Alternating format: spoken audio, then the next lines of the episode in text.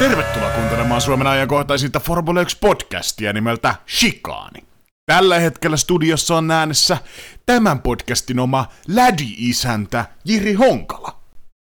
Sääntökirjaa silmäilemässä Jesse Sheriffi Honkala. Ja näillä saatesanoilla tervetuloa jakson numero 80 Eidi Ottiu pariin.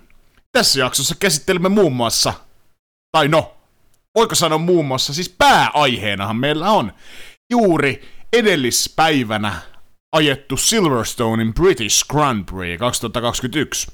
Mutta ennen kuin me hypätään puimaan Silverstonen tunteitakin herättäneitä tapahtumia, niin käydään Formula 1-varikon ajankohtaisia asioita läpi.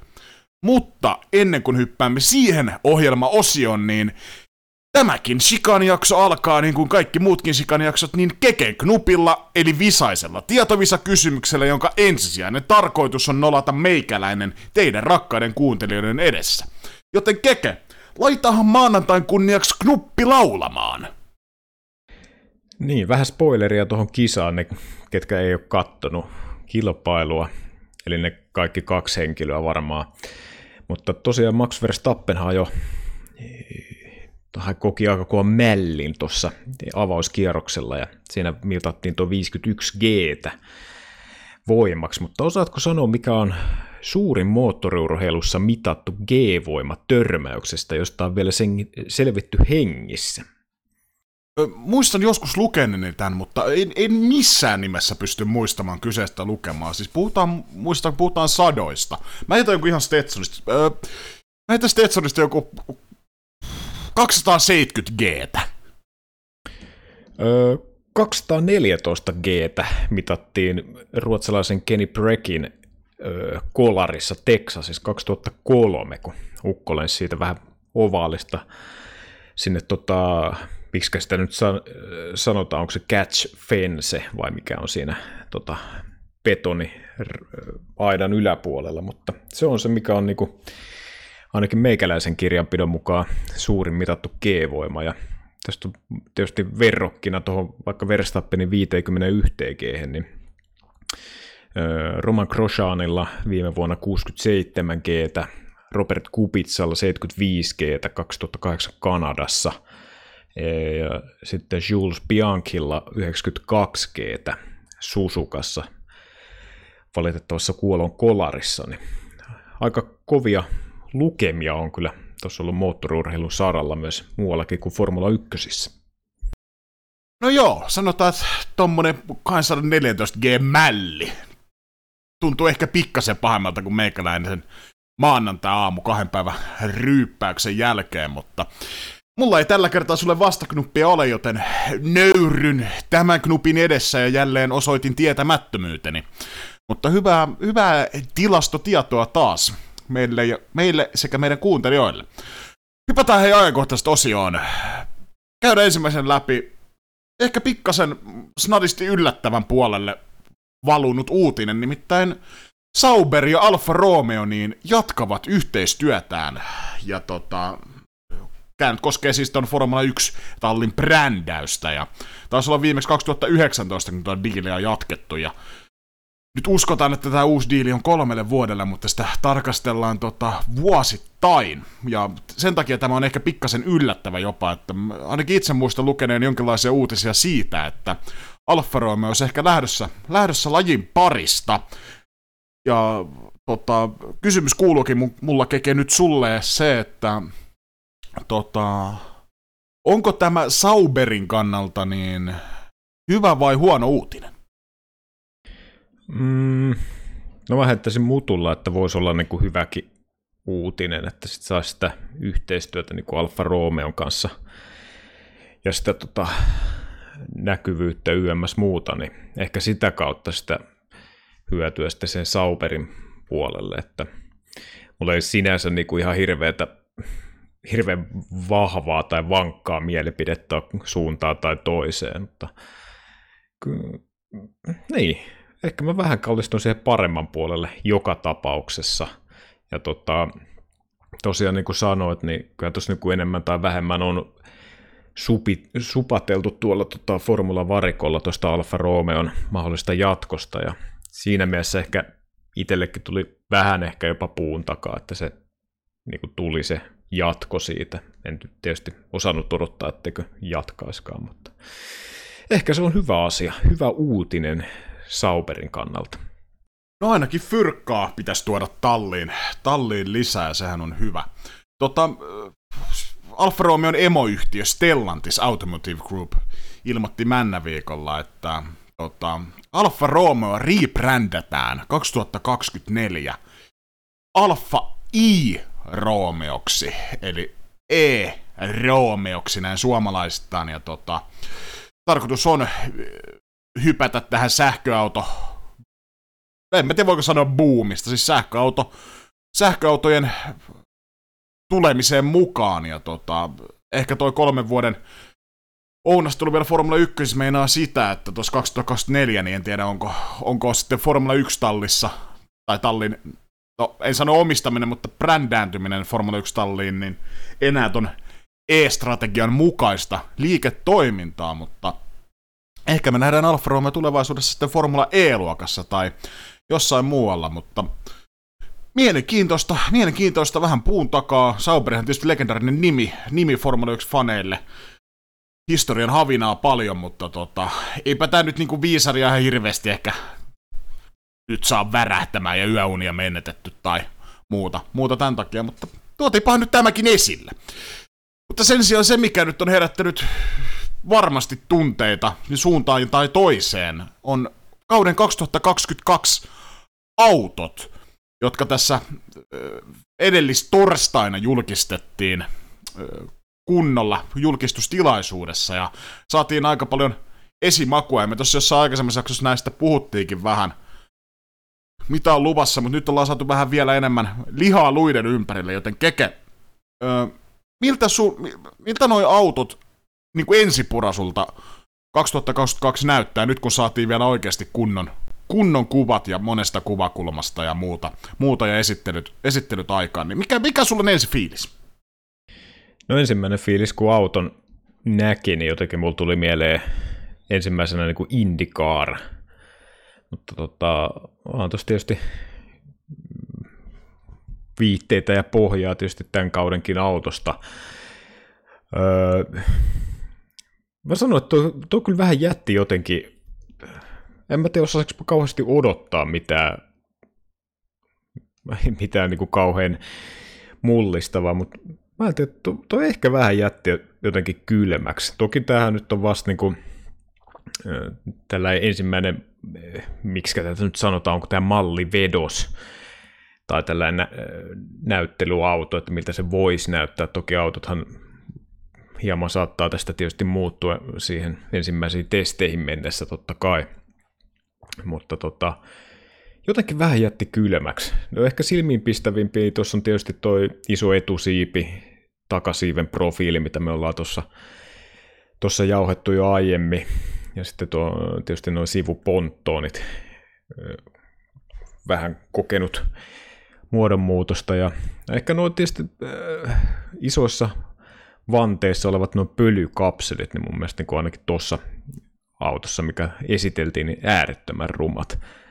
Mutta tota, niin.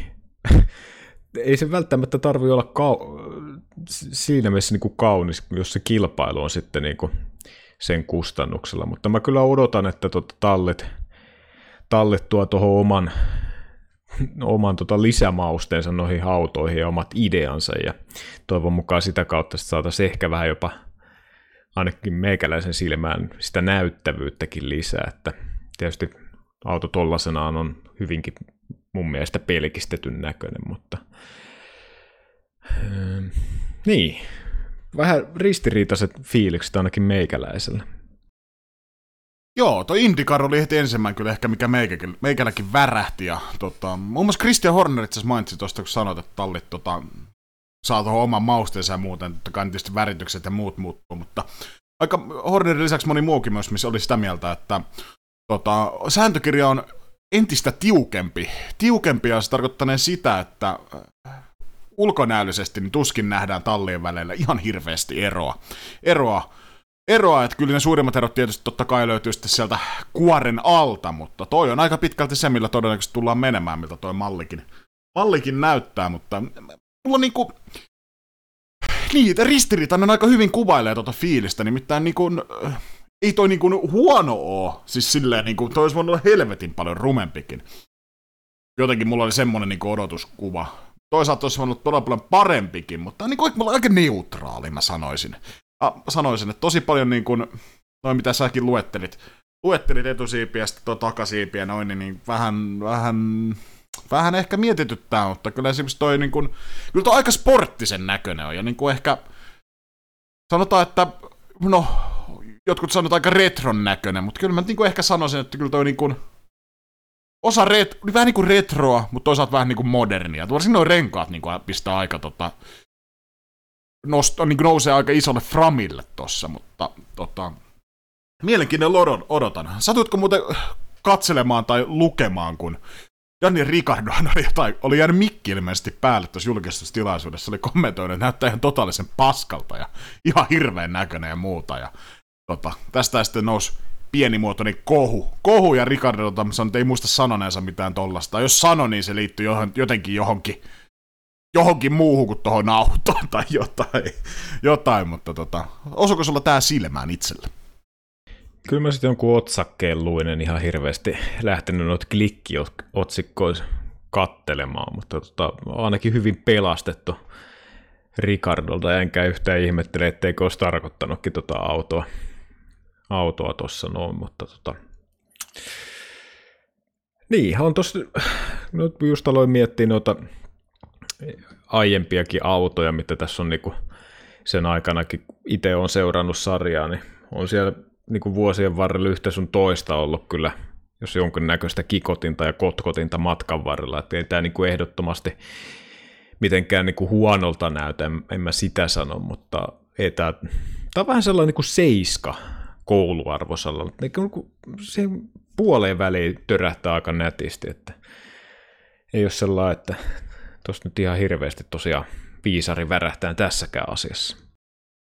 Joo, kyllä mä, mitä nyt internetin keskustelupassoit nopeasti kerkesin lukaseen, niin kyllä tuo niinku etusiipi on eniten saanut hanaa.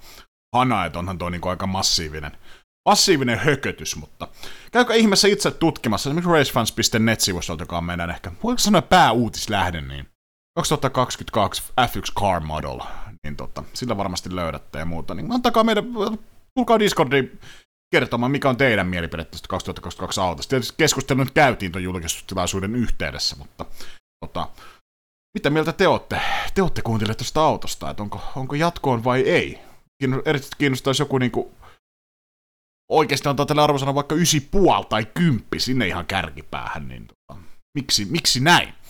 Mutta mennään me autojulkistuksesta eteenpäin. Tota, se, mikä jäi pikkasen vähemmälle ehkä median huomiolle, niin kuskiruletti taas pyörähti yhden naksun eteenpäin Formula 1 ja tota, tähän kun saisi jonkun pienen rumpujen pärinän. En nyt ala tätä pöytää tässä rumputtamaan, mutta siis Nikita Masepin jatkaa myös ensi kaudella Haasin F1-tallissa. Niin to... Aika shokki uutinen, keke. Joo, kyllähän tässä niinku hyvä, ettei penkiltä pudonnut, kun luki tämän uutisen asiasta, mutta kyllähän se nyt kun aika päivänselvää on, että Masepin niin kuin jatkaa tuolla, kai sitä voi sanoa, että isänsä omistamassa, vaan ainakin vähintäänkin rahoittamassa tallissa, että siitä ei varmaan liene kauheasti epäselvyyttä, koska tietysti aika pitkälle noiden muiden tallien paikat on täytetty ja tietysti, jos nyt kauniisti sanoo, niin Masepinin toi su- suorituksetkaan ei niinku ihan ehkä riittäisi no niinku ajamalla niin kuin mihinkään muuhun talliin. Siitä voidaan olla myös jotain mieltä, että riittääkö ne ylipäätään haasille, mutta no, ajopaikka nyt sieltä kuitenkin löytyi Nikita-pojalle ja mun mielestä niin kuin,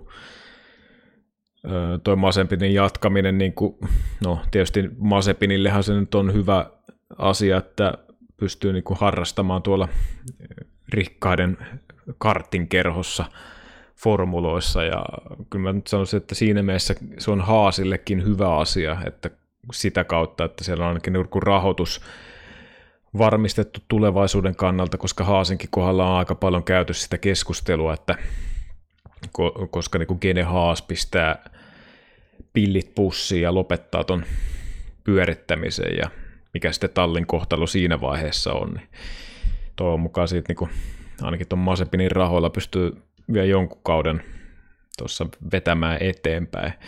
Se, että tuoko toi niin kuin sarjalle tai niin kuin katsojille mitään toi Masepinin jatkaminen, niin öö, ehkä vähemmän on ainakin sitten meemien tekijöille sitten enemmän ainakin puhdetta ja toimii kai sellaisena pienenä muusana heille sitten, että tuosta Masepinista on ja varmasti tullaan vetämään aika paljon vitsiä jatkossakin, että vaikka on tietysti kauden mittaan totta kai niin kuin parantanut mun mielestä suorituksia, mutta tietysti kun se lähtötaso on hyvin matala, niin siinä saa aika, aika paljon tota parantaa ennen kuin se on niin kuin sellaista solidia se touhu, että ilman sitten niin kuin sellaista minkäänlaista säätöä, kun vie kisaviikonlopun alusta loppuun. Niin. Mutta tota, ehkä, ehkä jo tällä kaudella saadaan semmoinenkin harvinaisuus. Niin, Masepin tois, niin kuin, mä, mä ehkä totta jäin miettimään, jos sanoin, että antaako se katsojille hirveästi. Mutta ei kumminkaan mikään, niin kuin, ei puhuta mistään Latifista, joka on myöskin maksukuski, jonka mun mielestä ei missään nimessä pitäisi olla sarjassa, ei hanska riitä tonne, tonne sarjaan, mutta on ihan täysin haujuton, mauton, väritön hahmo ja vauhditon hahmo. Mutta Masepin sen sijaan, no, en voi sanoa, että herättää puoleen suuntaan tai toiseen, vaan herättää yhteen suuntaan oikeastaan tunteita. Aika paljon herra saa paskaa niskaan, niin osa ihan oikeutettuakin, niin tota, ainakin sitä se tuo lajiin, että joku herrasta puhutaan ja keskustelun aihe ja muuta, mutta mieluummin tuommoisen Masepinin ehkä otan lajiin kumminkin kuin tuommoisen Latifin, että tavallaan kun kyllä niitä sarjassakin niitä aina pitää olla, että ketä ihaillaan ja ketä sitten vihataan tyylisesti, että vaikka vaikka Masepinillä sitten onkin näitä kaikenlaisia tötöilyjä taustalla ja muuta, niin tota, spinnailuja ja herrasmies-sopimusten rikkomisia ja muuta, niin, tota, niin mieluummin, mieluummin mä silti otan sen kuin Latifin ihan oikeasti. Joo, ehkä nyt siitä Masepinista ei sen enempää. Se, mikä jäi vielä mietittämään, niin siis miksi Schumacherin sopimusta ei olla Haasilla tota, vielä tota, julkaistettu ainakaan jatkavan, mutta mitä luulet, jatkaako Mick Schumacher Haasin rätissä kaudella 2022? Niin, tuossa viikonloppuna Discordissa oli asiasta pientä jutustelua ja siinä oli internetissä, nyt en muista tuota sivuston nimeä, missä oli, oli tota uutisoitu, että todennäköisesti Haas jatkaa näillä samoilla kuljettajilla, mikä tarkoittaa tietysti sitä, että miksi Schumacher jatkaisi Haasin talli, tallissa ja öö, niin, mä näkisin sen sellaisena janana, että, että jos Mick Schumacher jatkaa Haasilla, niin se tarkoittaa sitä, että myös aika pitkälle Alfa Romeon kisakuljettajat ensi kaudelle on jo tiedossa, vaikkei niitäkään ole vielä niin kuin lukkoon lyöty. Et mä näkisin, että se Schumacherin kehi, tai se kaari uran kannalta niin kuin tulee viemään seuraava, tai se seuraava steppi tulee olemaan Alfa Romeo – eihän tietysti Schumacher mitenkään mun mielestä häikäisevä ollut tietenkään niin kuin tällä kaudella, mutta tota, tietysti nimi painaa ja ne aiemmat suoritukset ja tuolta pienemmistä luokista, niin jotenkin sitä kautta näkisi, että tai se indikoisi sitä, että jos Mick Schumacher jatkaa haasilla, niin tota, se Alfa Romeossakin on sitten jo kuskit tiedossa ja eikä Mick Schumacherillakaan tietysti mun mielestä on oikein muuta mahdollisuuksia kuin Alfa Romeo tai Haas. Tuossa sarjassa tietysti, kun tallipaikat alkaa olla jo hyvin pitkälle niin kuin lukossa ja plus sitten toi Ferrari-kytkös, niin se jotenkin se urapolku on niin kuin mun mielestä tosi looginen, että mennään niin kuin Haasilta Alfa Romeolla ja sitten tietysti jos vauhtia ja taitoa riittää, niin tota, sitten siis Alfa Romelta mahdollisesti sitten Ferrarille jossain vaiheessa uraa. Että. Mutta on se, jos nyt miksi Schumacherkin Haasilla jatkaa, niin ei tuossa niinku ihan hirveän kateeksi kuitenkaan Masepinia tai Schumacheria käy, että tälläkin kaudella toi Haasi, niin Kyllä siellä varmaan pitkiä viikonloppuja on tulokaskuljettajille. Ei ole kuitenkaan ihan hirveästi kokemusta Formula 1, vaikka noissa pienemmissä luokissa on kuitenkin ajettu. Uudet ympyrät, kuviot, toimintatavat ja toi Haasin autokaan ei millään mittarilla on varmasti mikään nautinto ajaa, niin tota, siinä voi ensi vuodestakin tulla aika pitkä. Mä epäilen, että Haasille ei kuitenkaan niin hirveätä, hirveätä steppejä oteta eteenpäin, vaikka tota, jo aikaisessa vaiheessa Haasin puolelta kommentoitiin sitä, että Talle ei niin tämän kauden auto tee niin kuin yhtään mitään, vaan keskittyy nimenomaan siihen ensi kauden autoon varten. Ja tuleeko sitten Ferrarin suunnalta jotain pohjapiirustuksia tai jotain muuta kädenojennusta sitten en tiedä, mutta jotenkin on vaikea nähdä, että Haas tuolta sitten niin ihan hirveästi tulee pomppaamaan ensi kaudellakaan eteenpäin. Niin, kyllä siinä tota, aika pitkä ja kivinen tie on kammettava Mikin pojalla ja tietysti myös Haasilla ja en Talferoimallakaan helppoa tuo olemaan, mutta saa nähdä, mitä tulevaisuus tuo tullessaan. Mutta puhutaan Silverstoneista, hopea, hopea kivestä. Tota, harkoissa nyt ei sen suuremmin mitään ihmeempiä tapahtunut. Mä palaan noihin kakkosharjoituksiin sitten vielä tuossa myöhemmin sprintin sprinttikeskustelun ohella, mutta aika ajot ajettiin siis poikkeuksellisesti perjantaina. Perjantaina ja tota, alla oli siis yhdet vapaat harjoitukset ja tota, Käydästäänkö me ihan perinteiset topit ja flopit listaukset tähän? Saat kunnian vanhempana herrasmiehenä, niin valita sekä aloittaa. No mä voin ottaa tuosta topit. Topit heti kättelyssä kärkeä. Öö, mä sanon toppina tuohon itse aikaan jo, niin Lewis Hamilton pystyi tota Verstappenin tuossa aikaa, jossa kukistamaan. Se on mun mielestä niin kuin, tietysti, tietysti Lewis Hamiltonin kaliberin kuljettaja, niin, kuin, niin se ei ole mikään harvinaisuus, että mies löytyy sieltä lähtö, lähtörivin kärkipäästä, mutta jotenkin tämä niin kuin, viimeisten osakilpailujen meininki, missä tota Red Bull ja Max Verstappen varsinkin, niin on tota, hyvin pystynyt kairaamaan noita paalupaikkoja, niin siinä mielessä mä sanoisin, että Hamiltonilta kyllä – hyvä veto, veto kokonaisuudessaan. Sitten Leclerc neljänteen ruutuun Ferrarilla. En olisi kyllä missään veikkauspaperissa laittanut Leclercia neljänneksi. En uskonut, että Ferrarilla vauhti riittää noin korkealle, mutta Leclerc, no kai sitä joka kerta yllättyy tuosta, että pystyy taikoa sitä autosta sen maksimin ja joskus ehkä jopa vähän ylikin irti. Ja tota, siinä mielessä mun mielestä tuohon kilpailuun tai aikaa jo on niin kuin ehdottomasti toppeihin kuuluu. Öö, no tämä nyt ei varmaan tule yllätyksenä George Russell kahdeksas Williamsilla. Aika lailla samat säkeet kuin Leclerkin osalta.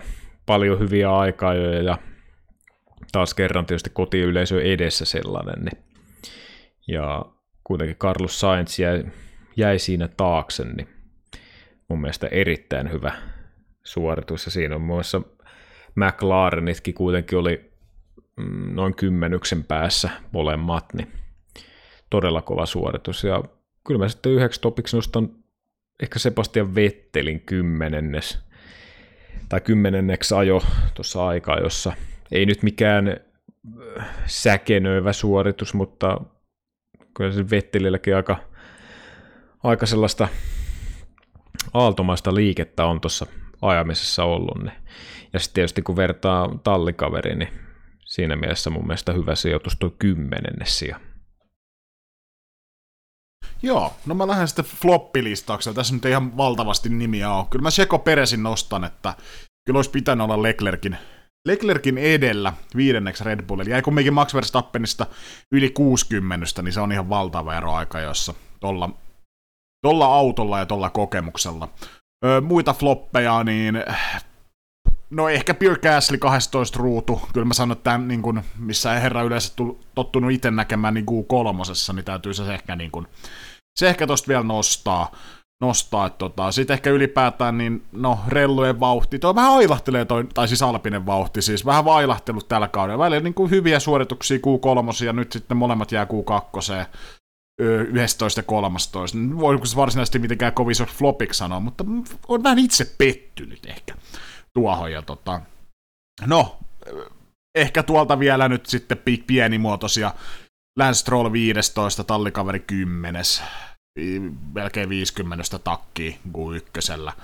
Q2 itse asiassa myöskin 5,5 Vettelle takkiin. Juki Tsunoda 16, neljä puoli kymmenystä Pierre takkiin ja jäi Q3, ei Q1, niin tota, kyllä ne on ihan pienimuotoisia pettymyksiä, mutta kyllä, toi, kyllä täytyy vielä kommentoida George Russellista, niin Williamsilla kahdeksas joissa jää puolentoista kymmenyksen päähän nelossiasta, niin aivan, siis ihan käsittämätön suoritus, niin aivan, aivan ihan out of this world, niin kuin sanottaisiin ehkä Lontoossa. Ihan uskomaton suoritus.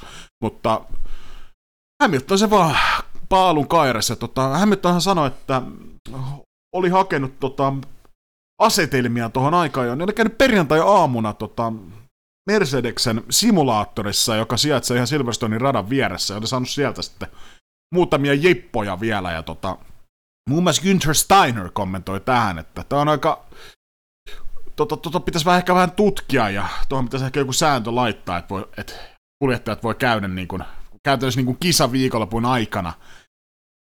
Niin kuin periaatteessa simulaattori ajamassa vielä radalla, millä ei ole vielä ajettu kertaakaan, niin tota, Steiner ei ainakaan tuossa tykännyt, mutta tämä nyt ei lähtenyt varsinaisesti mihinkään ihan valtaviin otsikoihin tämä homma, mutta mitä mieltä sä oot tosta, että onko toi jees, jees, että Hamilton käy perjantai-aamuna niin vetämässä vielä simulaattorissa setin Silverstoneissa ja sitten hyppää harjoituksia illalla sitten aika ajoihin?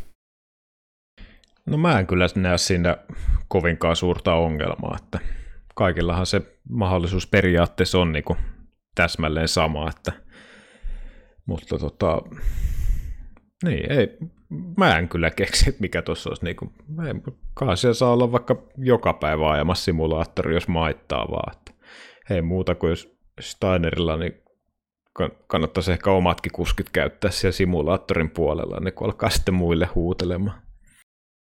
Niin, mä en ihan lopulta päässyt sitten perille, että mikä se juurisyy, juurisyy siinä oli, että oliko se se, että kaikille ei sitten samanlaista mahdollisuutta, mutta menee ja tiedä, menee ja tiedä, mutta toi tosiaan niin kuin sanoin, niin ei lähtenyt mihinkään valtavaan lentoon toi, toi lausunto, ja tosta nyt ei mitään controversia hirveästi nyt voi ehkä vetästä.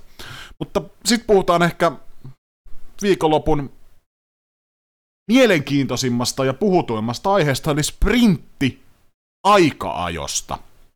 Ei kisasta, vaan sprintti aika-ajosta. Joka ajettiin sitten lauantaina. Ja tota, käydään eka tulokset läpi, tai siis käydään eka äh, kisan tai tuon sprintin tapahtumat läpi, ja sitten puhutaan vähän sprintistä kokonaisuutena. Öö, aika paljon puhututti toi, mitä tapahtui George Russell ja Carlos Sainz juniorin välillä välillä tota ykköskierroksella, siitä sitten lopulta rankkoja jaettiin, mutta mä en itse sprinttikisaa livenä katsonut, vaan katsoin sen jälkilähetyksenä. Jälkilähetyksenä, niin ota, ota se vähän koppia tästä Russell Sainz-tilanteesta, että oliko toi ykköskierroksen tapahtuma ja siitä annetut rangaistukset, niin oliko ne kohdallaan? No mä en myöskään sitä katsonut niin kuin li- livenä, mutta katsoin kyllä sunnuntaina sitten aamulla jälkilähetyksenä – eli jälkkärinä heti aamu tuimaan pienessä villasua, villasukan maussa, maulla suussa. Ja tota, mutta itse siihen tilanteeseen, siihen George Russell ja Carlos Sainz, niin, tota, niin aika perinteinen mun mielestä tulee ensimmäisen kierroksen äh, taistelusijoituksista. Tietysti ensimmäisellä kierroksella, kun on tietysti autossa painoa, renkaat vähän kylmät ja haetaan niitä sijoituksia, sijoituksia tota, ehkä vähän eri ajolinjoilla. Siinä tietysti Carlos Sainz tuli sieltä ulkokautta ja siinä George Russell lähti kääntämään mutkaan aika limitillä jarrun kanssa, lukitsi vähän renkaita, ei saanut autoa kääntymään ehkä niin kuin ajatteli ja osui sitten siinä vähän Sainzin takarenkaaseen, josta sitten annettiin kolmen lähtöruudun rangaistus tuohon itse kilpailuun, joka sunnuntaina käytiin. Ja Tämän lisäksi sitten yksi rangaistuspiste. Öö, kai toi niinku rangaistuksen osalta niinku osuu siihen linjaan, mitä tälläkin kaudella on rangaistus, rangaistusten osalta annettu. Että ei siinä mitään. Mua itse ihmetyttää vaan toi niinku tuommoisesta tilanteesta jaettava rangaistuspiste, mille ei niinku mun mielestä se jotenkin niinku menee mun mielestä se rangaistuspisteen niinku merkitys, kun sitä jaetaan niinku käytännössä niinku, vähän niinku joka tilanteesta tulee pisteitä sieltä täältä. Ja mä vaan mietin, että jos on sellainen kuin yhtään vähemmän lajia seuraava tai, yhtä, tai niin kuin vähemmän intensiivisesti seuraava, niin tuossa niin voi aika äkkiä niin kuin pudota kärryiltä, että miksi että tulee rangaistusta sieltä täältä ja sitten jotain rangaistuspisteitä ja niistä rangaistuspisteilläkään niin kuin, ei ole kukaan tainnut tähän mennessä vielä saada 12 täyteen, joka sitten johtaisi siihen ajokieltoon seuraavassa kilpailussa. Niin jotenkin ehkä se rangaistuspiste mua varsinkin ton näköisessä tilanteessa ja sitten kuitenkin on tässä peräänkuulutettu myös sitä, että annetaan kuljettajien kilpailla ja katsotaan vähän sitä ensimmäistä kierrosta mahdollisesti sormien läpi tuommoisessa mutkassa, missä ei niinku oikeasti käy mitään, todella hidas mutka. Totta kai siinä niin Sainzin kisalle, varsinkin tällaisessa lyhyessä kilpailussa, totta kai se tekee hallaa. Et siinä mielessä mä sen ehkä sen kolme lähtöruutuu ymmärrän, ja jos se kävelee niin kuin sen linjan kanssa yhteen, niin se on mulle ainakin ihan fine. Mutta jos tot niin katsoo ihan laput silmillä niin kuin yksittäisenä tapauksena, niin mun mielestä tuo oli vähän, vähän ehkä lepsunoloinen rangaistus, ja se rangaistuspiste varsinkin, että, mutta niin, jos yksittäinen tapauksena tai yksittäisen tapauksena käsitellään, niin mun mielestä toi ei ollut mitenkään rangaistava, mutta totta kai tässä pitää olla niin kuin joku yhteneväinen linja näiden rangaistusten niin kuin jaossa, että se ei ole ihan sellaista mielivaltaista hommaa, niin siinä mielessä mä kyllä ihan ostan ton, mitä Fiatosta langettikin, mutta sääli, että se noin pienestä niin kuin tavallaan George Russellin tapauksessa tulee, mutta tota, näillä mennään. Ykköskierroksella oli myös muitakin tapahtumia, tämä Max Verstappen ohitti Lewis Hamiltonin startissa ja se nähtiin tota, ihan Kimi Räikkösmäinen, portima, Kimi Räikkösen portimaamainen ohituskavalkaadi, mitä Fernando Alonso nappasi 11 sieltä niin itsensä viidenneksi ykköskiakalla ja tota, se, se highlight-pätkä niin on helvetin komeata katseltavaa. Vanhaa vintage Alonso. Hän on sanonut, että taitaa olla parhaimpia ykköskerroksia, mitä hän ikinä ollut. Ja se nyt lähti nyt softilla renkaalla ja sanoi, että heidän tapauksessaan niin heidän kannattaakin puskea tuommoisia riskejä. Että sanotaan, jos ajattaisiin mestaruustaistosta, niin ei missään nimessä ottaisi tuommoisia riskejä.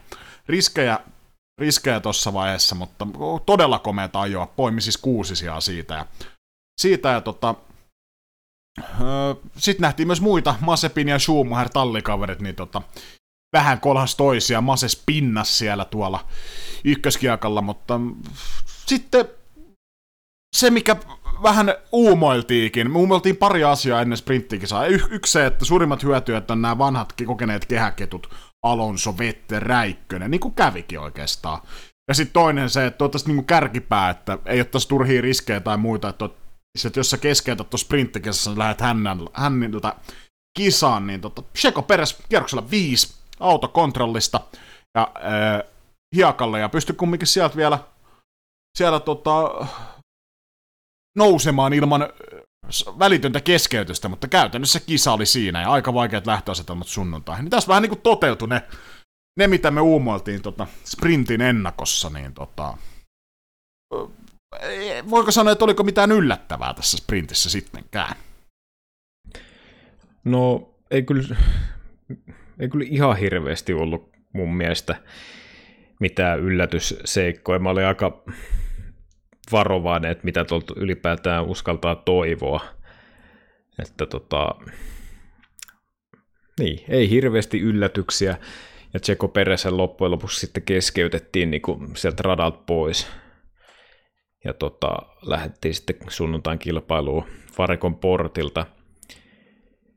Kärjen osalta tosiaan niin kuin mainitsit, niin en, jos ei sitä Verstappenin alun ohitusta lasketa, niin tota, hyvinkin maltillinen. Mä olisin itse ehkä niin kuin oottanut, että Bottaksellakin olisi ollut ehkä enemmän annettavaa, enemmän atakkia siinä, mutta tota, kyllä tuo niin kokonaisuudessaan kärjen osalta niin hyvinkin tuhunnuksi jäi mun mielestä toi sprintti. Että oikeastaan ne, niin kuin mainitsit, Vettel, Alonso, Räikkönen ja varsinkin Alonso, niin ilman Alonson sitä suoritusta, niin tuossa ei olisi ollut juurikaan mun mielestä mitään katsottavaa tuossa lauantain sprintissä.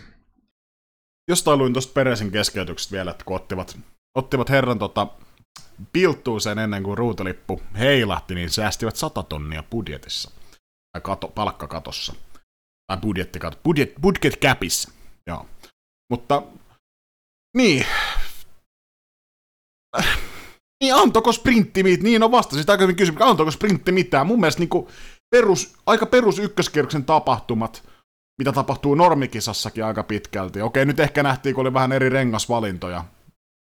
Siellä oli softia, tehtiin ehkä, otettiin enemmän riskejä, jotkut nähtiin ehkä ihan naksun verran enemmän.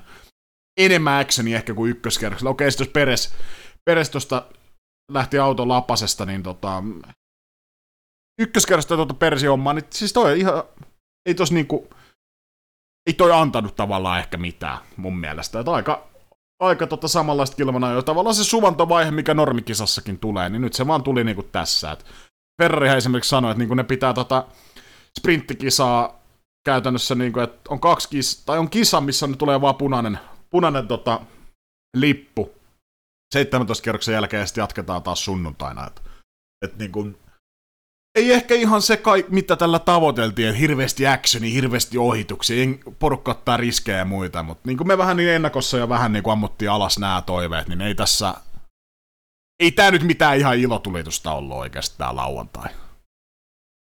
Niin, kyllä tuossa nyt tietysti itse ainakin haluan antaa mahdollisuuden vielä kahdelle sprintille, että tota, jos sieltä saataisiin jotain irti, mutta se ei välttämättä ole tuon niinku Öö, viikonlopun tai tuon sprintin niin kuin syytä, että se on noin aneemista se kilvaa jo, että mahdollisesti niin kuin ensi vuoden autoilla tuollaisesta voisi saada paljon paremman tuloksen, mutta tämän vuoden autoilla niin kuin, ja säännöillä, niin jotenkin vaikea nähdä, että tuosta niin pystyisi repimään. Plus sitten se porkkana tavallaan ei ole niin kuin niin, niin suuri, että miksi siinä niin kuin lähtisi hulluttelemaan tuon 17 kierroksen aikana, kun siinä on mun mielestä jotenkin niin paljon enemmän hävittävää kuin voitettavaa.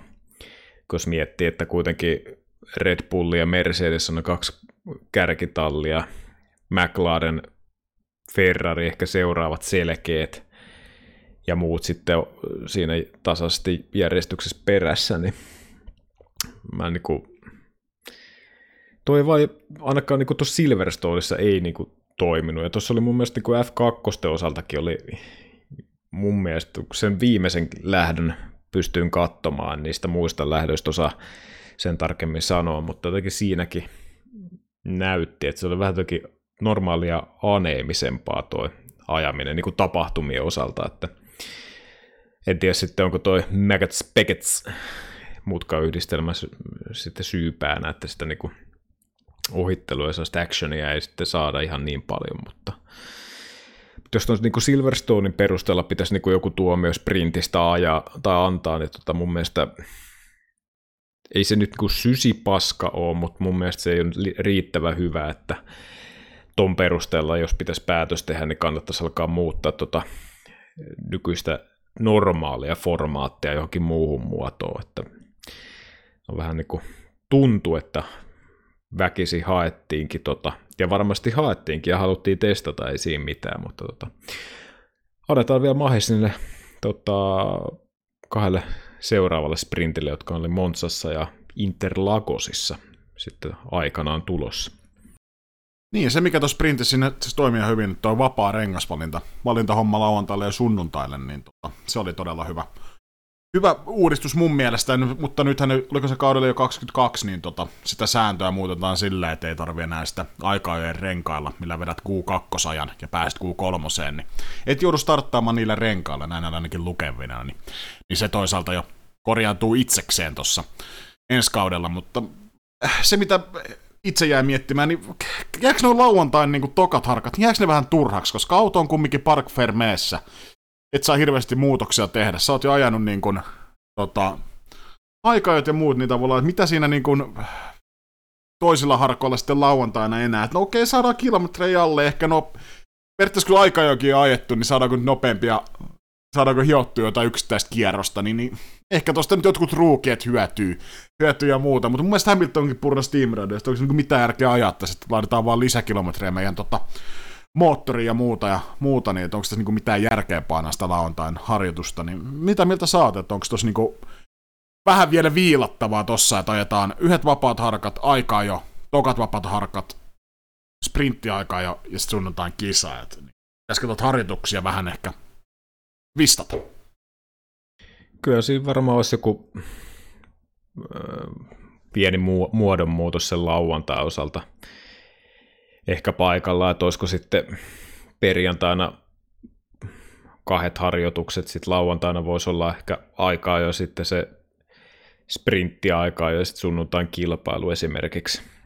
Mutta tuommoiselle systeemille, että se toinen aika jo lauantain kohdalla, niin mä tiedän sitten onko ehkä ainoa, mitä siitä saa irti, niin sitten jotain rengasdataa ja pystytään katsoa, että sitä renkaan kulumaa ja mikä sitten se on paras strategia sitten ehkä sunnuntaille. Mä en, ei, ei, en ole se, se niin, tai niin koulutettu ihminen, että osaisin tuosta niinku suorittaa vastaan, että mi, mitä muuta hyötyä siitä on, muuta kuin tuo ehkä rengaspuoli, mutta, mutta no ihan hyvää niinku palautetta tuosta varmaan niinku FIA ja järjestäjätkin saa, että tuossa voisi olla ehkä paikka vähän muuttaa tuota tota formaattia sitten ehkä suuntaa tai toiseen, mutta niin, kyllä mä siinä mielessä yhdyn ajatukseen, että toi lauantain toinen harjoitus, niin kyllä se, niin jos se tuolla paikalla on, niin ihan varmasti jää katsomatta ainakin meikäläisen. Ja se vielä, vielä mikä tuosta sprintistä paljon puhututti, niin historiankirjoihin merkattiin siis Silverstonein paalupaikalle Max Verstappen, koska voitti tämän lauantain sprintti aikaajon aika ajoin, ja eikä siis tätä Lewis Hamiltonia, joka perjantaina oikeasti ajoi paalupaikan. Niin tästä ainakin se esimerkiksi Sebastian Vettel just purnas, että eihän tuossa niinku mitään järkeä. Niko Roosbergkin taas, taas tietysti vähän aktivoitu tässä, mutta ei niinku mitään järkeä muuta, mutta ehkä se paalupaikka pitäisi antaa sitten sinne oikeaan aikaan jo, ja se tarkoittanee sitä nopein, nopeamman kierroksen tehnyttä kuskia Q3. Ja sitten tästä, nyt ei tarvitse tästä ehkä sprinttiaikaa, josta mun mielestä mitään paalupaikka-nimitystä edes käyttää, kuka lähtee sitten sunnuntaina kärjestä. Joo, kyllähän tuo vähän, vähän on tota, itselläkin meni niin kuin ohitte, että ajetaan aikaa jo, mutta se aika jo niin voittaja tai nopein kuljettaja, niin ei olekaan se, se joka tota, toi ehkä, niin, harhaan johtaja, johtava ja varsinkin just jos niin kuin vähemmän seuraa lajia, niin saattaa tulla sellaisia niin, mennään ajatukset sekaisin ja saattaa olla vähän muutenkin sekavaa toi touhu, että vähän selkeyttä ehkä tuollakin puolella mun mielestä. Hypätään sitten sunnuntaihin ja tota, käydään heti kärkeä toi kaikista puhutuin aihe, mikä herätti kisan aikana ja varsinkin sen jälkeen niin aivan uskomattoman paljon keskustelua. Ykköskierroksella Hamilton vastaa Verstappen nähtiin helvetin hyvää kilvanajoa, wheel to wheel, ja tota, sitten kopse mutkassa, Hamilton eka peippaa vasen, sitten oikealle, on sisäpuolella ja tota, pikkasen ulkona racing-linjasta ja tota, osuu Verstappeniin ja Verstappen tällä surullisen kuuluisella 51 G voimalla, niin tota, ottaa sitten tärskyn vastaan vallista ja red flag siitä ja tota, hypätään nyt, otetaan härkää sarvista. Oliko sun mielestä tässä kolarissa ylipäätään syypäätä? Ja jos oli, niin kumman syyksi sä lasket sen? Otetaan poliittinen lähestyminen. Tota, tämähän tietysti on, on jakanut mielipiteitä. Siinä on tietysti puolu, puolue taitaa olla sille, että Hamilton on syyllinen, Verstappen on syyllinen. Kolmantena vaihtoehtona on, että ei kumpikaan ja tai kummatkin ovat syyllisiä. Ja siis ymmärrän kyllä ihan jokaisen näistä näkökannan ja ne mun mielestä niin kuin, mä pystyisin sanoa tässä tilanteessa, niin kuin, että kaikki on tavallaan yhtä oikeassa. Eli mikä tässä on sitten lopputulos. Öö, mä näkisin, että öö, Hamilton on tässä ehkä enemmän syyllinen. En sano, että niin kuin ehkä ihan kokonaan, koska mun mielestä niin kuin kolareihin yleensä tarvitaan kaksi, varsinkin tämän, tämän tyylisissä. Öö, mä perustan ehkä oman tulkintan tai mielipiteeni sellaiselle tulkinnalle, että öö, mun mielestä Verstappen jätti niin kuin riittävästi tilaa, vaikka olikin aggressiivinen. Ja Hamilton öö, ei osunut siihen niin kuin mun mielestä siihen apeksiin, eli siihen sisäpuolen kanttariin, johtuen varmasti niin kuin kylmistä renkaista, painavasta autosta, mahdollisesti vähän likaisesta ilmasta, ja ajautu ehkä vähän siitä linjalta pois. Mun mielestä niin kuin Hamilton ei missään nimessä tahallaan tehnyt tota, vaan, vaan niin kuin tota, siis oli tavallaan niin kuin siinä uhri, että kun se ajautui niin kuin auto sieltä linjalta pois. Mutta tietysti Kopsik on sen verran nopeavauhtinen vauhtinen tota mutka, niin siinä ei ihan hirveän isoa osumaa tarvita, kun ne seuraukset on sitten tommoset. Et mä en usko, että jos olisi ollut niinku,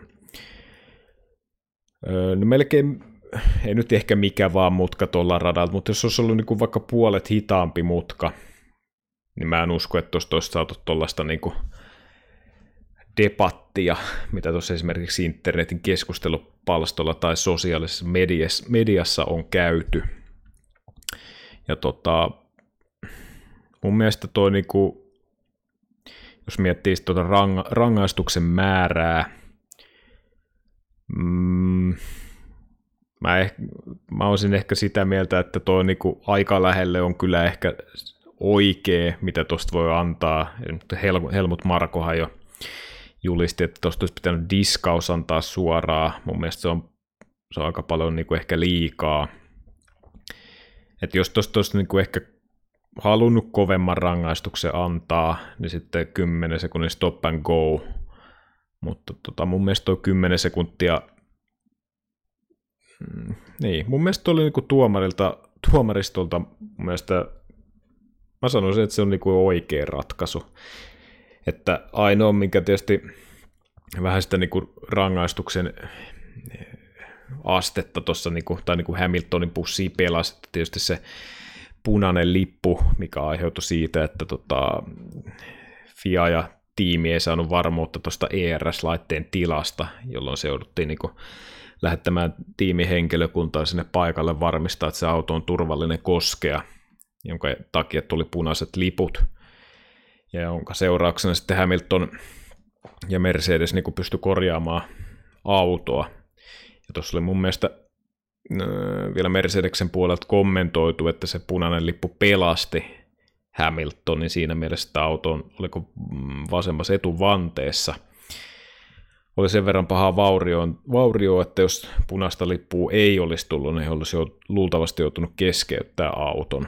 Et siinä mielessä se, jos oltaisiin menty safety carin perässä ja ei olisi tullut punaista lippua ja olisi ollut se 10 sekuntia, niin se olisi ollut ehkä ehkä niin kuin tietysti eri tilanne se lopputuleman kannalta, mutta tässä nyt kun on melkein vuorokauden tätä nyt pureskellut, niin mun mielestä toi meni oikein. Verstappen ajo ja on ajanut aggressiivisesti mun mielestä, tai mä tykkään siitä, että ajaa aggressiivisesti, ei anna tilaa, ja mun mielestä se aggressiivisuus on myös omalta osaltaan niin kuin ajanut Verstappenin siihen tilanteeseen, että johtaa edelleen MM-sarjaa, että on pystynyt sillä niin kuin aggressiivisuudellaan ottamaan myös, niitä voittoja. Mutta siinä aggressiivisuudessa on myös se, että joskus se sitten kolahtaa, ja tällä kertaa se kolahti, no voiko sanoa omaan nilkkaan, mutta että siinä on kuitenkin se riski aina, kun ajaa aggressiivisesti, niin tota, se joskus tulee se kolari, ja kyllä tuossa on niin Discordissakin heitelty jo useamman kisan aikana, että koskahan se osuma tulee, että se oli mun mielestä niin kuin väistämätön, että se tulee joka tapauksessa jossain vaiheessa. Niin. Mutta tota, itse on ainakin vähän rauhoittunut tuosta ja on jotenkin tilanteen osalta aika neutraali ja ymmärrän kyllä tietysti noin kaikki puolet ja että onko Hamilton teki tai ei tehnyt ja Verstappen teki tai ei tehnyt ja oliko Racing Engine. Että ymmärrän kyllä nämä kaikki näkökulmat, mutta tuo on niin mun mielipide, mikä tuohon asiaan on, on ja tota, tuntuu, että jokaisella, jokaisella tietysti on oma näkemys asiansa, mutta mikä sun näkemys on sitten? No aika poliittisen, poliittisen jargonin ja monologin painoit tuohon, mutta mä, mä oon sitä mieltä, että tota, No, lähdetään siitä. Mä lähden niin poissulkemaan. mun mielestä ehdottomasti niin kuin Max Verstappen ei tossa, Max Verstappen ei tossa mun mielestä ole syypää. Öö, ja, ja kärsi niin kuin, sai sen rangaistuksen jo sinänsä, jos hänelle nyt joku semmoinen olisi pitänyt langettaa. Öö, ymmär, mulle kävisi, siis jos se olisi pelkkä racing incident, mun mielestä olisi oikein, että tuossa tilanteessa niin Hamilton selviäisi rangaistuksetta. Öö, mun näkemys siitä, että on siitä racing-linjalta ulkona, ö, olisi vetänyt varmaan pitkäksi muutenkin olla vauheilla siitä. Mun näkemys tuosta kisasta, että jos Verstappen olisi ton ykköskierroksen klaarannut kokonaan, niin Verstappen on saanut voittoon. Tuossa Hamilton ei ollut palan palaa enää. Ehkä joku, ehkä joku strategisesti olisi voinut kikkailla ehkä vielä voitosta, mutta en, en, en usko siihenkään jos katsoo esimerkiksi Hamilton ja Leclerc tuossa kisan lopussa, niin ajetaan ihan eri linjaa, ja Hamilton antaa siinä Leclercille tilaa, ja tilaa enemmän ja muuta, ja ei vedä kylkeen, että mutta toi on kovaa kilvana jo, mutta mun mielestä se olisi ollut kans vääryys, että jos Hamilton olisi selvinnyt ilman rangaistusta. Ja mun mielestä paras vaihtoehto olisi ollut se, että jos sitä punastippua olisi tullut. Tullut, mutta nyt kun se... Silloin se olisi mun mielestä niin kuin mennyt. Silloin ei olisi tarvinnut rangaista ketään. Mun mielestä olisi niin kuin ollut sillä case closed. Tosta ei puhuttaisi varmaan niin paljon. Mutta 10 sekuntia, no, Hamilton on silti voittoon, ei toi nyt mikään Juuselaan selosti, että toi maaginen viikonloppu, ja tosta noin toi niinku jää historiankirjoihin, niin paskapuhetta, ei tos niinku, miettii mitä äh, Hamilton tuo, että okei joo, 10 sekuntin penalti on aika kova, kova sinänsä kesken kisan, mutta rikkinäinen Ferrari, Leclerc siellä, Ferrari ei kovin kilpailukykyinen ollut tällä kaudella, tallekaveri antaa sulle tilaa, ohitat, ohittiko nyt Landon Norriksen siinä vielä. Niin kuin tavallaan, että ei tos niin kuin, ajo, ajo hyvin sen lopun, mutta ei toi nyt mitään niin kuin ihan maagista ollut kumminkaan. Että, äh, niin, 10 sekkaa, tuossa vaikea sanoa, mitä se nyt, olisiko se ollut enemmän, että joku 15 sekkaa, niin olisiko tota Leclerc käynyt voittoa, se olisi ehkä tyydyttänyt, se olisi ollut ehkä sellainen kompromissi, mikä kaikille olisi ehkä enemmän käynyt käynyt, mutta, tota, mutta en mä missään nimessä hyppää mihinkään Helmut Markon äh, sekoiluihin siitä, että äh, tota, Hamilton pitäisi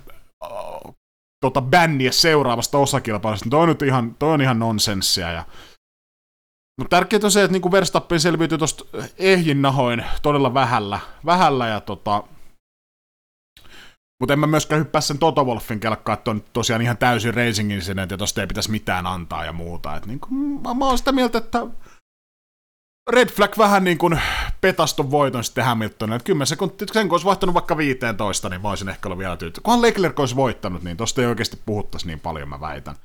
väitän. Ja sitten on herättää aika paljon tunteita porukalla, että brittifanithan on vihattuja, mutta tota, tietysti noista videoistakin saa vähän väärän käsityksen. Kun Verstappen veti seinään, niin brittifanit hu- hurras, mutta Redditistä kun luin, niin joku oli paikan päällä sanonut, että siinä vaiheessa kun nähtiin, että Verstappen menee pihalle, niin jengi hurras, mutta siinä vaiheessa kun nähtiin, kuinka vakavasta onnettomuudesta on kyse, niin tietysti jengi lopetti sen hurraamisen. Ja kyllä nyt itsekin tavallaan missä nimessä on mikään Hamilton-fani, ja tota, joissain kisassa, kun Hamilton on vetänyt seinät, jos se ei ole pahan näköinen, niin totta kai hurrannut sitä, että toisella tulee epäonnistuminen ja muuta.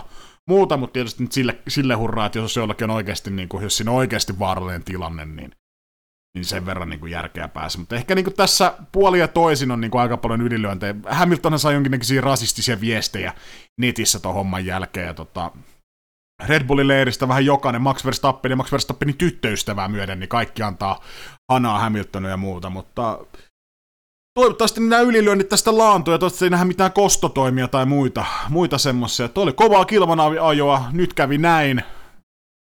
Tuon punaisen lipun takia niin voitto meni Versulle. Tärkeintä on se, että kumminkin Red Bull johtaa tuota sarjaa vielä. Kaikki on vielä omissa käsissä, mitä ei ole vielä menetetty. Että, tota...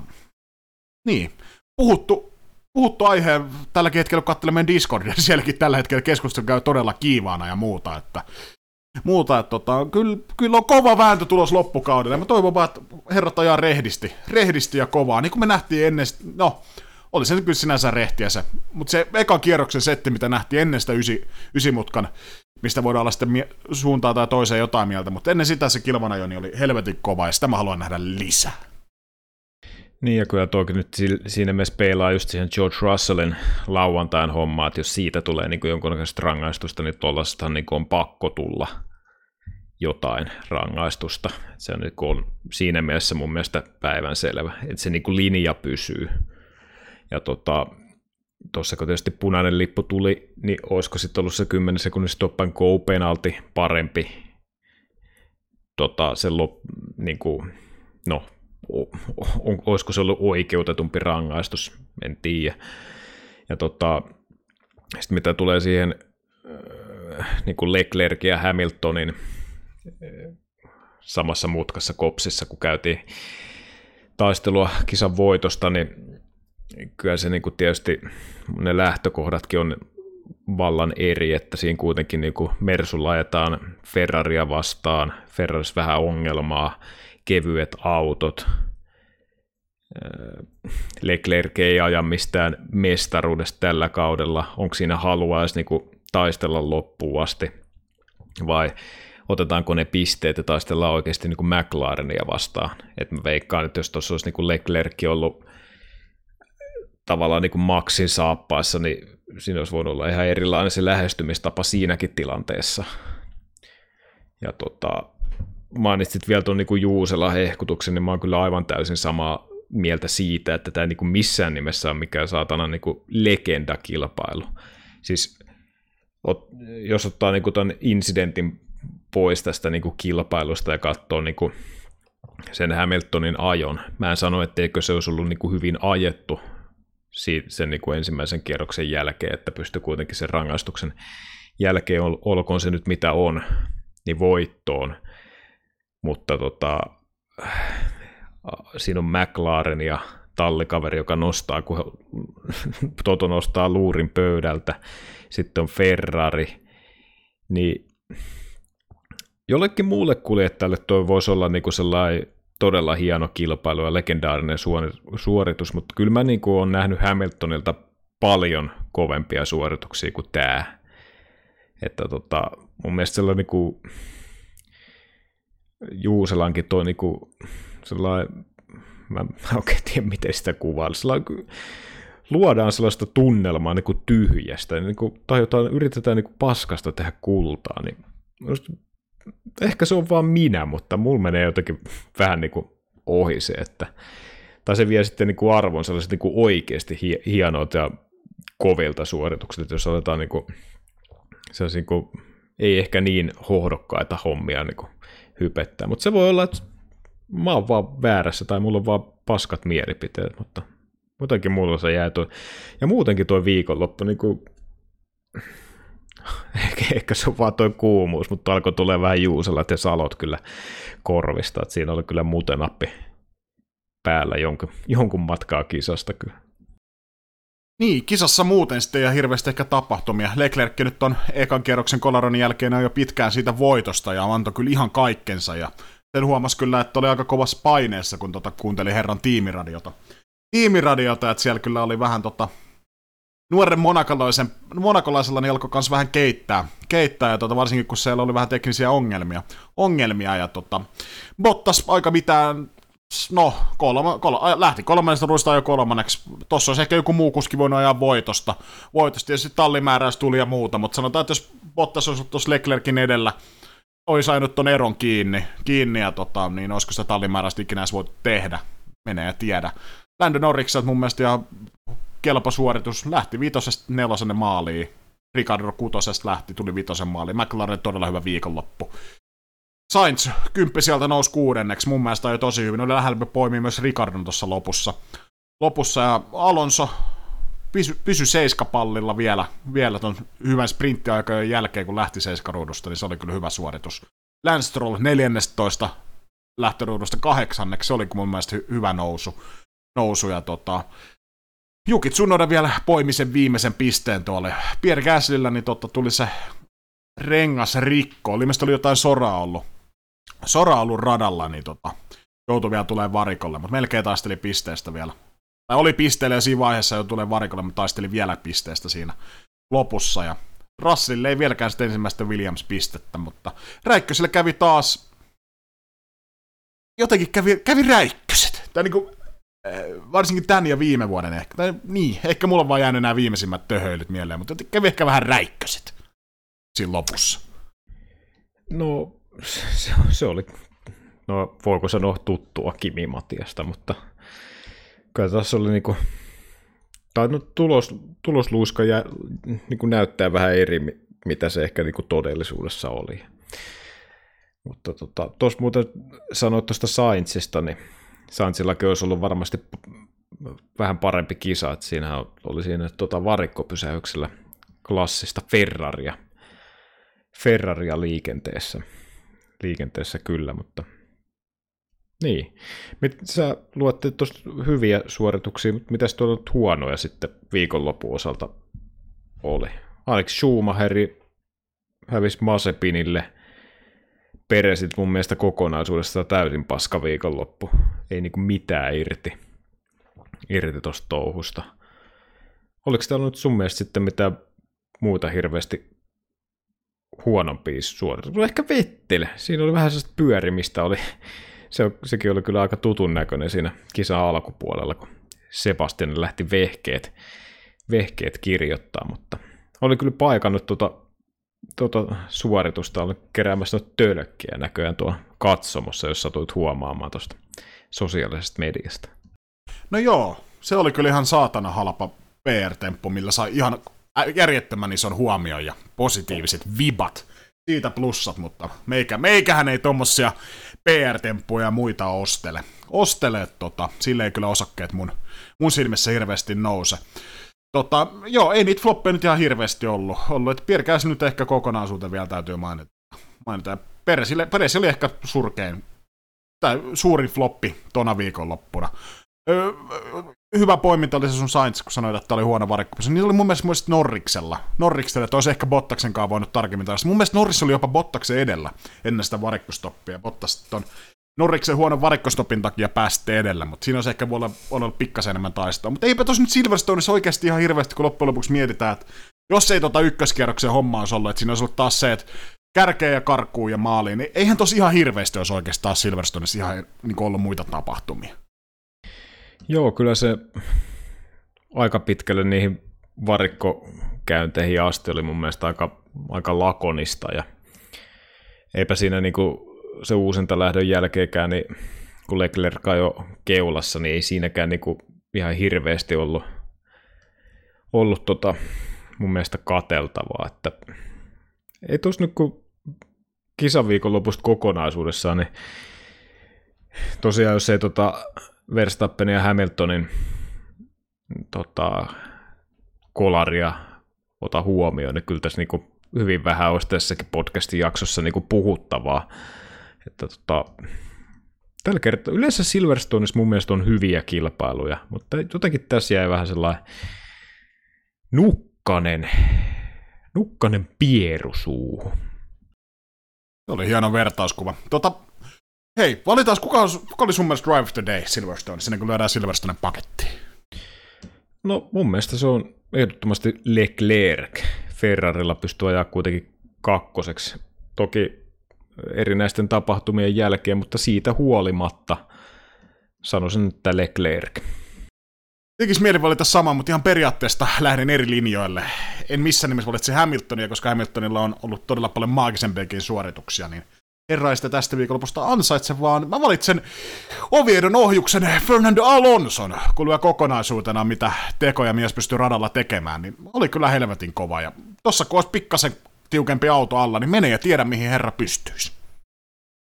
Se on kyllä ihan totta, että jotenkin alussa oli tosi niin kuin kauden ihan alussa, niin pikkusen, pikkusen oli kyllä vanhalla jalan liikenteessä, mutta tämä viimeisemmät kilpailut, niin, ja varsinkin niin kuin aikaa ja kisan alut, niin on ollut kyllä ihan mielenkiintoista katsoa, ja huomaa kyllä, että Ukko ei niin kuin ihan suotta ole kaksinkertainen maailmanmestari, että kyllä niin kuin näkemystä ja ajotaitoa löytyy, ja varmaan ainoa se seikka, miksei mies on tietysti korkeammalla, niin johtuu kyllä tuosta Alpinen autosta, että kyllä hartaasti toivon, vaikka niin kuin millään muotoa niin kuin kannata tai muuten hurraa Alpinen tai saati sitten ranskalaiselle millekään. No ehkä ranskalaisen ruualle, mutta muuten niin kuin toivon, että niin kuin Alonso saisi niin kuin ensi vuodellekin niin kuin kilpailukykyisempää kalustoa. Meillä mun mielestä on niin kuin oikeasti kiva katsoa Ukon touhua, vaikka niin kuin,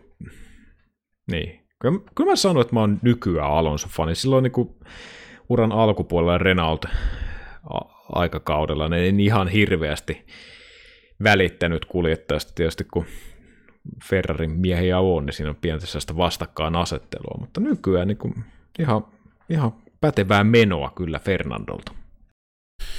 Kyllä vain, kyllä vain. Tota, F1 Fantasyssa jaettiin taas pisteitä. Podiumilla tällä hetkellä Shikanin F1-liigassa on Mikko Team 1, kapteenina Mikko M, siis kärjessä. Kakkosena Jarno Team 2, kapteenina Jarno E ja kolmantena Firma, kapteenina Taneli L. Ja meikäläisellä meni taas ihan pitkin helvettiä toi F1 Fantasy ja tota, kyllä toi niinku, mä joskus lupailin, että toi antaa niinku, tiettäkö, Toi antaa tosi paljon lisämaastet kisaviikolla. Kiva nähdä, miten omat kuskit pärjää. Mutta viikonlopusta toiseen niin ihan saatanaan huonoa suorittamista. Kenet mä vaan tonne valitsen, niin kolme viidestä niin keskeyttää tyyliin. Tai ailee tuolla sijoja ynnä muut. Niin kyllä nyt mä lähden ihan oikeasti radikaalin linjalle. Mä lähden oikeasti veivaan joka viikonloppuun niin joku yllätysrivin, että jos sillä kävisi säkä, mutta mitäs sulla fantasy lähti?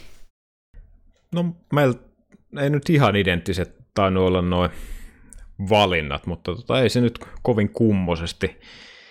Tietysti Red Bulli kun on Tallina, Peresi siinä kuskina, Verstappen völjys mukana, Gasly löytyy, niin kyllähän tuossa sellainen niin, käteen jää Jukola puoliveltto kyllä tosta kilpailusta. Että. Mutta sen verran kerkesin tuossa katsoa, niin sijoitus tuolla Fantasissa ei tainnut ihan hirveästi tippua. Jos se väärin muistan, niin taisi olla siellä 51 ja lähtötilanne taisi olla 49, että siinä mielessä ei niinku ihan hirveästi tullut takapakkia, mutta ei tuo nyt ihan, ihan niinku mallikkaasti mennyt. Tuossa taisi olla Discordissa joku linkkas, niin oliko joku vetänyt sellainen 4500 tai vähän enemmän pisteet tuolta viikonlopulta ilman Mega Driveria, että se on kyllä kova veto. Niin, kyllähän toi kun molemmat Red Bull-kuskit sekä Red Bull Tallinna, nehän meni ihan suoraan vituiksi. Gasly ajelee sijoista ynnä muut äh, rengassia, rengarikon takia. Schumacher hävii Masepinille. Ainut valonpilkaisuus oli Lando Norris, joka toimittaa viikonlopusta toiseen. En puhuta siitä Fantusta enempää, menee satana tääkin maanantai ihan pilalle. Totta, petokisa. Mä tarkistin heidän sen pistetilanteen, kun viimeksi jäi vähän kaivelemaan. Eli 9-19 oli pistetilanne, eikä 7-16. Eli tota, ennen Silverstonea, kun tota arvoteltiin viime jaksossa. Eli mulla on 19, sulla 9, joten kerrohan meidän rivit ja jappas meille pisteet Silverstoneista. Joo, mites mehän vedettiin niinku aikaa jo, niin se tarkoittaa ilmeisesti tota Silverstone, onko tämä nyt tämä perjantaina aikaa jo vai sprinttiaikaa? Kyllä mä, kyllä mä sen varmaan sen perjantai-aika jo vetäisin. Mä en, ei tullut mietittyä sulla, mutta perjantai mulla ainakin oli mielessä. Eli perjantai Joo. ja sunnuntai. Joo, täytyy pistää muistivihkoa ylös tuohon ylähuuleen, että jos seuraava sprinttikisa sitten vedetään vaikka perjantai, lauantai ja sunnuntai, mutta katsotaan sitä ehkä sitten syksymmälle. Mutta tota, rivit oli seuraavat. Sulla oli niinku Verstappen paalu, Verstappen voittaa, Bottas kakkonen, Peres kolmas, Alonso kymmenes. Eli siitähän osahti niinku täysin, pyör, täysin pyöreitä. Mulla oli Verstappen paalu, Hamilton voittaa, Verstappen kakkonen, Norris kolmas, Räikkönen kymmenes. Eli siitä niinku Hamiltonin voitosta jotain lohtua, eli 10-19 on tilanne, kun lähdetään seuraavaan kilpailuun. No niin, not so... No, I'll take that! Niin kuin Hamiltonin sanoi, niin otan sen leukaa ja tota, jatkan työskentelyä. Tota, oltaisiko me vitsiä vaille valmiita? Joo, kyllähän tässä on tovi taas jauhettu maanantain kunniaksi.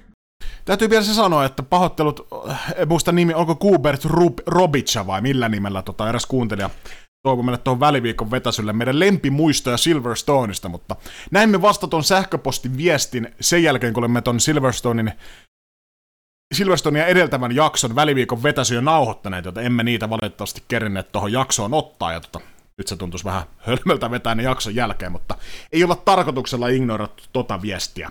Viestiä täytyy laittaa meidän sähköposti vastaan, vastaavani tsekkaamaan toi meidän shikaanin maili vähän ennen kuin jakso aletaan nauhoittaa, niin kerkee noin kuuntelijoiden toiveet mukaan. Mutta muistakaa he pitää keskustelu asiallisena, vaikka tota, ootte sitten Verstappenin tai Hamiltonin tai kenen vaan leirissä siellä somessa, niin tota, antakaa, argumentoikaa, perustelkaa, mutta älkää lähtikö solvaamaan siellä internetissä. Mutta mennään vitsin pariin. Tota,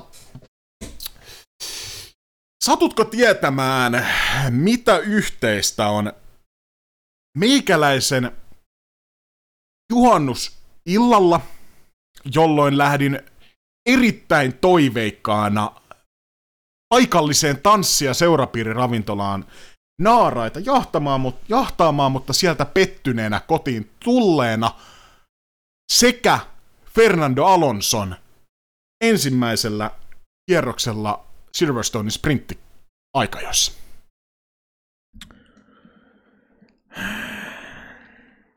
En mä tiedä. Mikä voi olla? No, kerro. Molemmat korjattiin hanskalla.